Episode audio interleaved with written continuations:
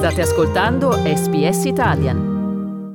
20 maggio 2022 con voi Elisabetta Merati e Carlo Oreglia fino alle 10. Buongiorno Carlo. Buongiorno a te Elisabetta, una buona giornata a tutti i nostri ascoltatori. Iniziamo il programma dalla politica federale con i dati sulla disoccupazione più bassi degli ultimi 48 anni. Un dato che potrebbe dare forse una spinta in positivo alla campagna elettorale del primo ministro, quando mancano ormai 24 ore all'apertura delle urne e dopo che il partito laburista ha rivelato i costi della sua campagna elettorale con un deficit di 7,4 miliardi di dollari. Noi per parlare dei dettagli della giornata di ieri ci colleghiamo allora in diretta con l'esperto di politica federale Paul Scutti. Buongiorno Paul. Buongiorno Elisabetta e Carlo, un buongiorno agli ascoltatori. Buongiorno Paul, allora buona mattina. Allora, come abbiamo detto Paul, partiamo dalla disoccupazione. I dati che sono arrivati rivelano che eh, dal, dal, governo, dice, dicevo, rivelano, scusate, che nella giornata di ieri sono arrivati questi dati. Mostrano una disoccupazione che è scesa al 3,9%, che è il livello più basso degli ultimi decenni, con eh, circa 9 milioni di persone che hanno oggi in Australia un lavoro full time. Allora, raccontaci i dettagli della notizia e anche quali sono state le reazioni dopo dopo l'annuncio.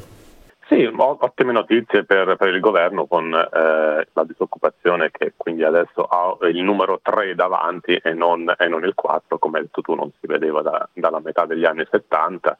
Però c'è da dire che la creazione di nuovi posti di lavoro si è sostanzialmente arrestata, eh, se ne sono aggiunti solo 4.000 in più eh, ad aprile L'aspetto positivo è che è calata la sottooccupazione, infatti si sono persi eh, 88.000 lavori part-time, ma se ne sono aggiunti 92.000 a tempo pieno. Il che, questa è un po' la conseguenza eh, di quanto eh, è successo con la pandemia e quindi con il blocco eh, delle immigrazioni, quindi quello che sta succedendo è che i datori di lavoro stanno eh, spremendo di più i loro lavoratori e quindi eh, tutti coloro che eh, avevano un contratto part-time adesso stanno passando ad un contratto eh, full-time. Eh, il primo ministro, come prevedibile, ha colto al, bal- al balzo questi dati per sottolineare eh, i successi del governo nella gestione dell'economia, aspetto questo ancora più importante in questa campagna elettorale che è stata contrassegnata dai dibattiti sul costo della vita, sui tassi di interesse, e dopo anche la conferma in settimana che i salari stanno crescendo meno dell'inflazione. Eh, comunque, I piani di Morrison di continuare a battere sui temi economici comunque non hanno funzionato del tutto, almeno ieri. Eh, infatti in una conferenza stampa in Tasmania il, il primo ministro è stato tempestato di domande eh, sulla sua eh, personalità e sulla sua presunta mancanza di empatia tanto che ad un certo punto Morrison ha preferito andarsene piuttosto che continuare a rispondere eh, alle domande sempre più insistenti dei giornalisti. Ecco, questo da parte di uh, Scott Morrison. Uh, invece da parte laburista, la giornata di ieri è stata particolarmente significativa perché il ministro ombra del tesoro, Jim Chalmers, ha rivelato i costi elettorali del partito laburista, appunto. E Chalmers ha dichiarato che il loro programma costerà 7,4 miliardi di dollari in più rispetto alle stime di marzo e 8,4 miliardi di dollari in più rispetto alla coalizione. Allora, Paul, come è stata giustificata questa differenza e anche qua come è stata ricevuta, quali sono state le reazioni? da parte sia partito, dei uh, supporter laburisti che del Partito Liberale?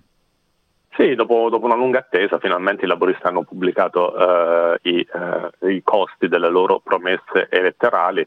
L'opposizione intende aumentare le spese di quasi 19 miliardi in quattro anni e uh, dall'altro canto tagliarne altre per circa 12 miliardi, quindi in sostanza al bilancio federale si aggiungerebbe un deficit di 7 miliardi e mezzo in, in quattro anni. Il portavoce eh, al Tesoro, Jim Chalmers, ha parlato di differenze minime dovute per lo più agli investimenti che i laboristi vogliono fare nei settori ehm, della formazione professionale, dell'istruzione, dell'energia eh, e degli asili nido. Quindi secondo Chalmers investire in questi settori aumenterà la produttività con ricadute positive poi sul bilancio, nel, almeno per quanto riguarda il lungo periodo. Eh, per quanto riguarda i risparmi, i laboristi promettono eh, un giro di vite sulle multinazionali che evadono le tasse in Australia e, e, tagli anche ai fondi a pioggia stanziati in questi anni dal governo per le strutture sportive, fondi eh, come si sa per lo più destinati a seggi politicamente importanti eh, per i liberali. E eh, Chalmers nel presentare eh, i dati ha quindi attaccato il governo Morrison per aver creato le condizioni economiche più difficili della seconda guerra mondiale, eh, con il debito pubblico che ha superato il trilione di dollari.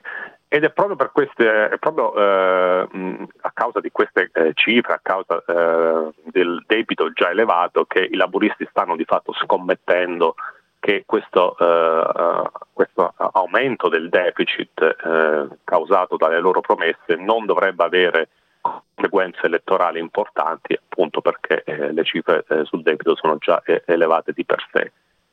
La risposta del governo comunque come prevedibile non si è fatta attendere, il ministro delle finanze Simon Birmingham ha messo in guardia che il piano laborista potrebbe far crescere ulteriormente l'inflazione e, e Birmingham mm, ha quindi criticato uh, il deficit aggiuntivo che queste eh, promesse creerebbero.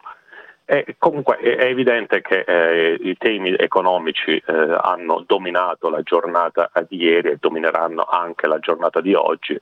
Ormai siamo, eh, siamo addirittura d'arrivo e, e si cominciano a tirare le somme di questa campagna elettorale e cominciano ad arrivare anche gli ultimi sondaggi eh, è stato pubblicato quello di Ipsos che dà i laburisti al 53% contro il 47% della coalizione. Attendiamo news poll oggi, eh, i margini comunque sono stretti perché eh, quando si vanno a vedere i singoli seggi è forte la possibilità che da queste elezioni non emerga nessuna maggioranza e a quel punto saranno eh, gli indipendenti a fare d'ago della bilancia. Staremo a vedere, intanto io vi ricordo che siamo in collegamento con l'esperto di politica federale Paul Scutti. Paul, chiudiamo con una notizia che riguarda la leader di One Nation, Pauline Hanson, che è risultata positiva al test del coronavirus e non potrà essere presente il giorno della votazione. Il suo caso si aggiunge a quello di migliaia di elettori che a causa del Covid non potranno recarsi a votare e come abbiamo sentito nel giornale radio eh, c'è stata anche la decisione della candidata indipendente per Kuyong, la dottoressa Monique Ryan, di intraprendere un'azione legale contro un cosiddetto Covid-19 voting loophole che eh, ha raccolto un ampio sostegno. Peraltro, notizia di poco fa è che l'AEC ha chiesto al governo di cambiare le regole per permettere alle persone positive al Covid di poter accedere al voto telefonico. Allora, Paul, facciamo chiarezza, è così?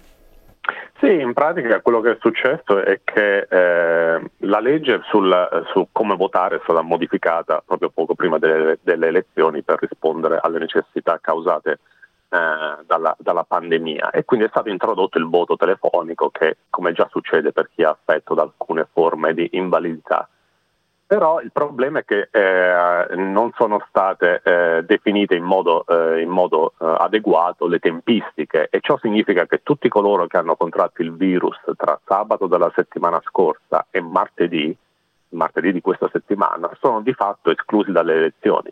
In teoria potrebbero votare per posta, però la, la, eh, le domande per il voto postale si, eh, si, chiudono, si sono chiuse mercoledì e in, in, in, ogni caso anche chi ha votato per posta mercoledì potrebbe, eh, il voto potrebbe non arrivare in tempo. Ecco, in scusami, tempo. La, Quindi... la, AEC ha proprio eh, raccomandato al governo di estendere l'accesso a questo voto telefonico anche per eh, chi non è riuscito a registrarsi eh, in tempo eh, perché è risultato sì. positivo prima di martedì. Quindi sostanzialmente sì. se il governo accettasse le raccomandazioni potrebbe essere via libera per tutti?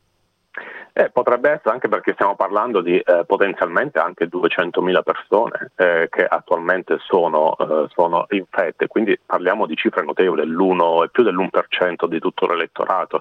È proprio a causa di queste cifre notevoli che la candidata indipendente Monique Ryan eh, ha fatto causa alla commissione elettorale accusandola di non aver saputo gestire la situazione. Però qui il problema è come è stata effettivamente scritta la legge, quindi non si è tenuto conto delle diverse delle diverse tempistiche e di fatto eh, migliaia di persone sono al momento escluse. Quindi vedremo cosa deciderà il governo eh, in queste ore, però eh, ovviamente sarebbe, sarebbe davvero eh, auspicabile un cambiamento delle regole, certamente.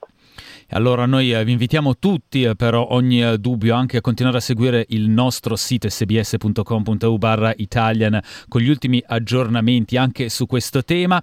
Per adesso noi ti salutiamo Paul e naturalmente ci risentiremo presto lunedì proprio per commentare il risultato di questo voto federale. Grazie per essere stato con noi Paul, buona giornata. Buona giornata e buona elezione. Pizza, lasagne, tiramisù sono piatti conosciuti in tutto il mondo, ma ci sono altre specialità, segreti nascosti che non si trovano su Instagram, bruttini magari, ma adorati da molti in Italia e all'estero. Sono Massimiliano Gugole e in questa serie prodotta dall'emittente pubblica australiana SBS esplorerò le storie di sei piatti affascinanti per un ritratto inedito della cucina italiana. Scarrafoni in cucina, The Ugly Ducklings of Italian Cuisine. Ascolta la serie in italiano e in inglese sulla tua piattaforma per podcast preferita.